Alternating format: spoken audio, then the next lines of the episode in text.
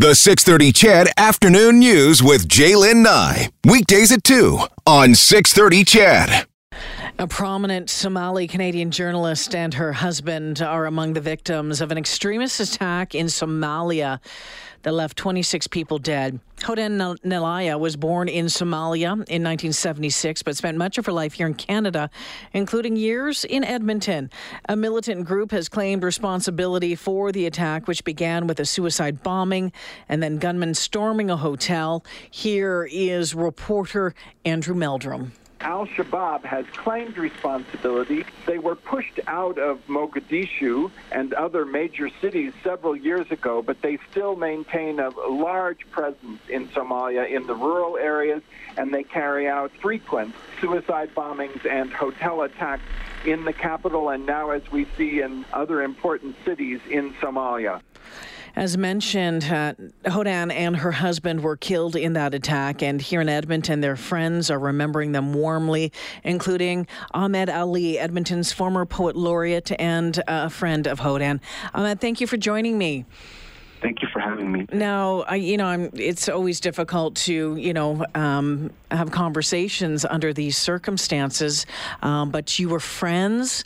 Um, I'm hopeful that you can tell us about her. Every picture I have seen of her, she had this beautiful light that seemed to radiate from her and a beautiful smile. What do you want people to know about her? You know, um, is exactly uh, the right word choice you use there is a light, and that's the word that I wanted to use for Hodan uh, throughout, is because her, she felt she had an obligation or a responsibility to shine the light wherever it was turned off. And when people looked at Somalia often, they were turned off from looking at it because she would mention Google images and say, Ahmed, isn't this disgusting? Aren't you disappointed that this is the image people see when they put in Somalia? This is not what it is.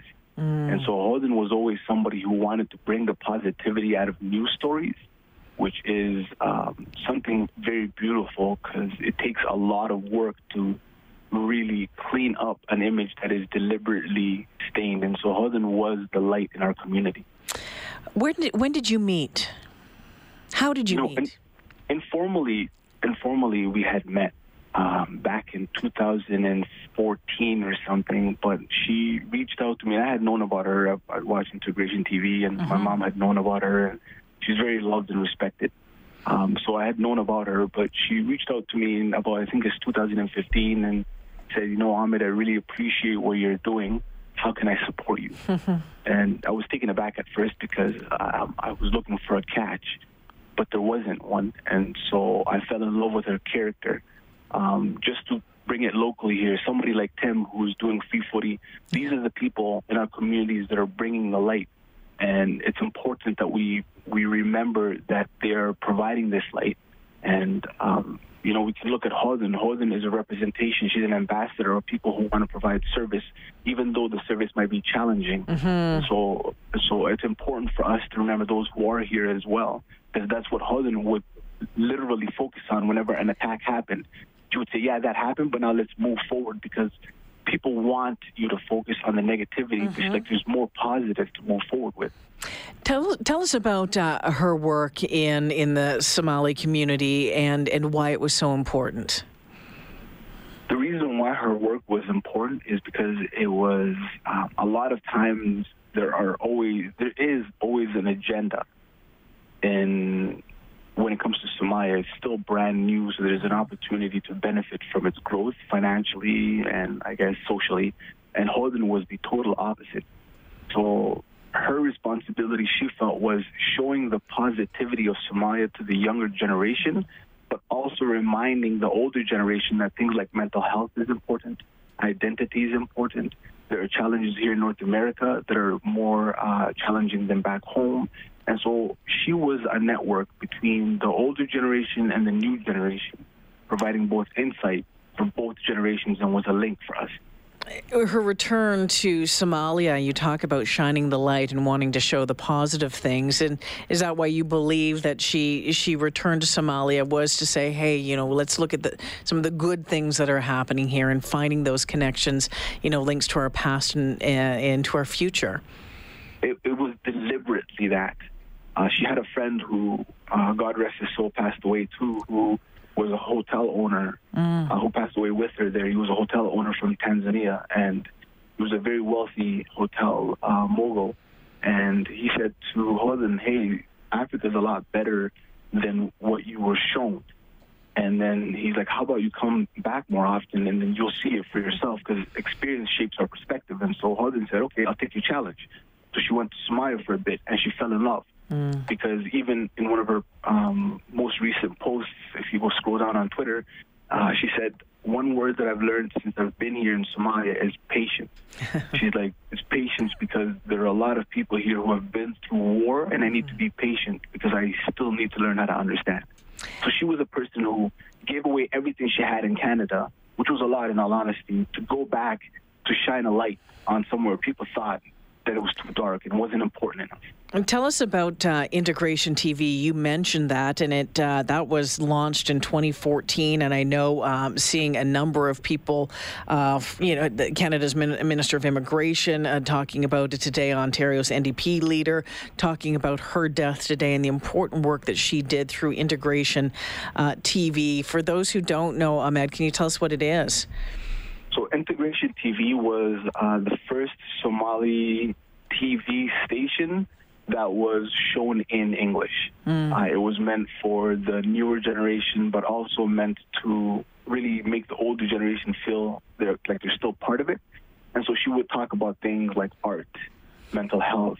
She would talk about things like marriage, religion, relationships, but with the context of here and now, so that there is more learning to be done. And so she was shining a light on a lot of the traumas that we had experienced and providing insight on those traumas, Yeah. but also unearthing things that are important for us to talk about, um, like mental health and, and you know, and, and uh, divorce and relationships and, and healthy ways to deal with roles and, and stuff like that. And she was just, it was just, it was just, it was a TV station meant to provide insight and clarity.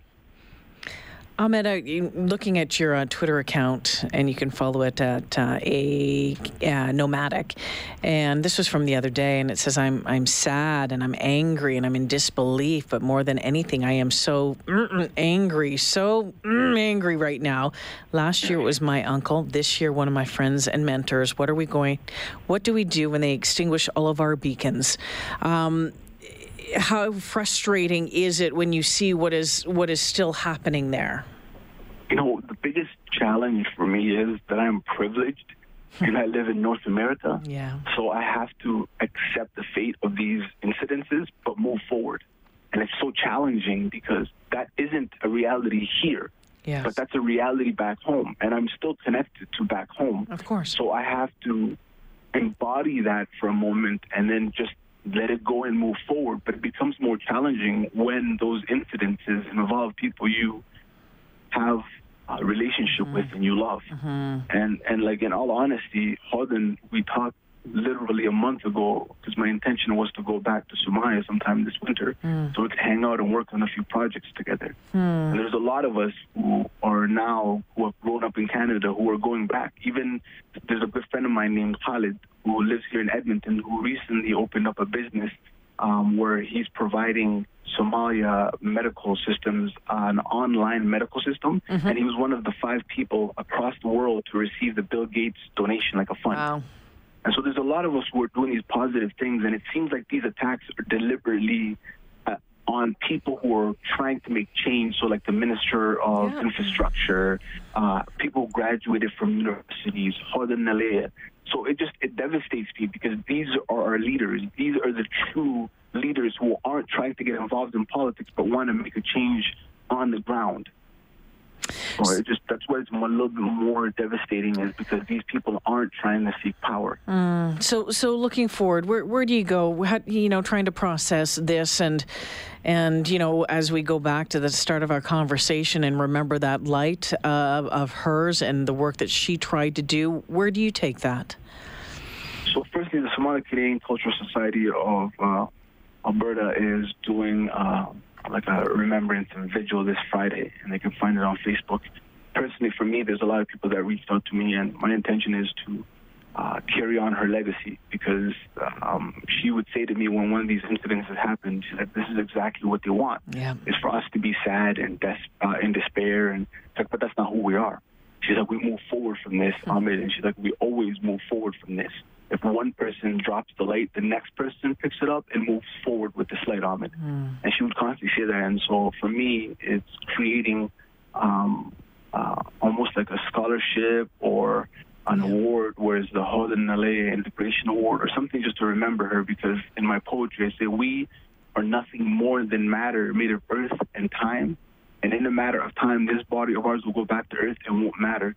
Because in a world where legacy is the only thing you can leave behind, it's not when you enter your grave, but when the last memory of you fades that you truly die. So she's not dead and she will not die. We will continue to le- carry on her legacy through the work that we do. Because even my kindness stems from her kindness. Mm. She provided me an opportunity to be a full time artist with the knowledge and the input and the support she gave me, and I continue to do that through her kindness.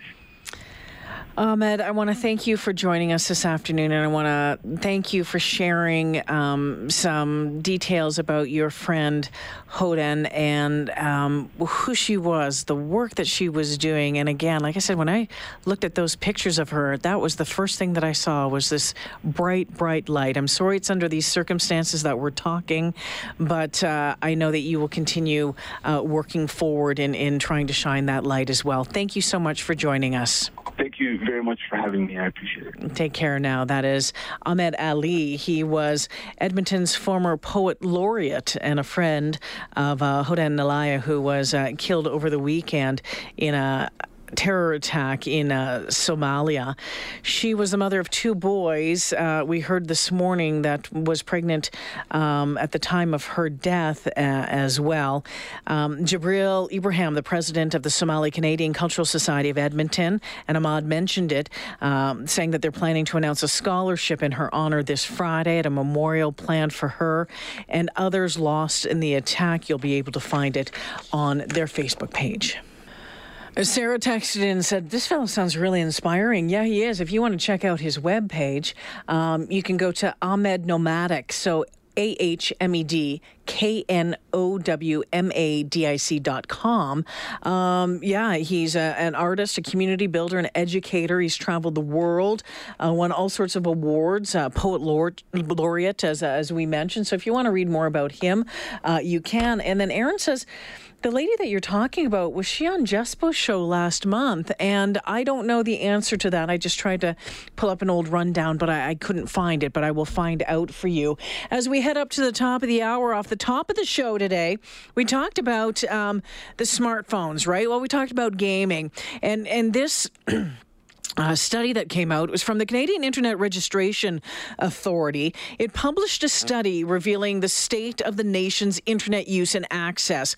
And, and check this out and see where you fall in it. And let me know at 630, 630.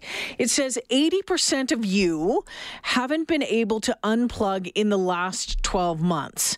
85% of you had not spent more than one week offline last year. Okay, not one, yeah, 85% of you had not spent more than one week offline in the last year. Only one in five people surveyed had even disconnected for eight hours straight. 30, uh, three quarters of Canadians surf your internet while watching TV. 70% of you say they'd be unlikely to buy a house in an area that didn't have high speed internet. And 46% of you admit to using their phones and their smartphones in their bathroom. So, how much are you using your smartphone right now? And how much are, how often are you disconnecting? Um, and I'll be honest with you, I have trouble disconnecting. I was on holidays for the last two weeks. Uh, my husband and I, and I went away to a, a, nice location, and I was really proud of myself for those seven days. Uh, unless I was taking a couple pictures here and there, I left my phone in the room. I did not bring it with me. Uh, it was in the room. There was no, I was trying not to, you know, go on Twitter or on Facebook or anything like that. Made a real conscious effort to not be online. And you know what? It felt bloody awesome to the point this morning as I'm getting ready to work, come back to work. And of course, the first thing I do in the morning, because now I've got to go to work, you're on there and you're on the internet and you're looking for stuff and thinking to myself, how could I? And would it be possible to completely shut down online? Except for work stuff, whether it's, you know, Google and whatnot. But I'm talking about Facebook. I'm talking about Twitter. I'm talking about Instagram. All of this kind of blah blah noise that just fills your day and you just oh you get bored and you go back and you look at it because I know your phone probably does the same thing as mine. I get these status reports and it says, "Oh, your your usage is up 30% from last week or it's down 50% from last week." Yeah, because I was on holidays. But doesn't it just kind of you sit there and go, "How much time am I spending on this darn thing?" And it's tough because we use it for work. We use it for work, and I know a lot of you use it for work. But have you been able to unplug at all? How are you doing it? What's the longest time you've been able to go without using having this little hands in my hand right now? At 6:30 6:30, let me know.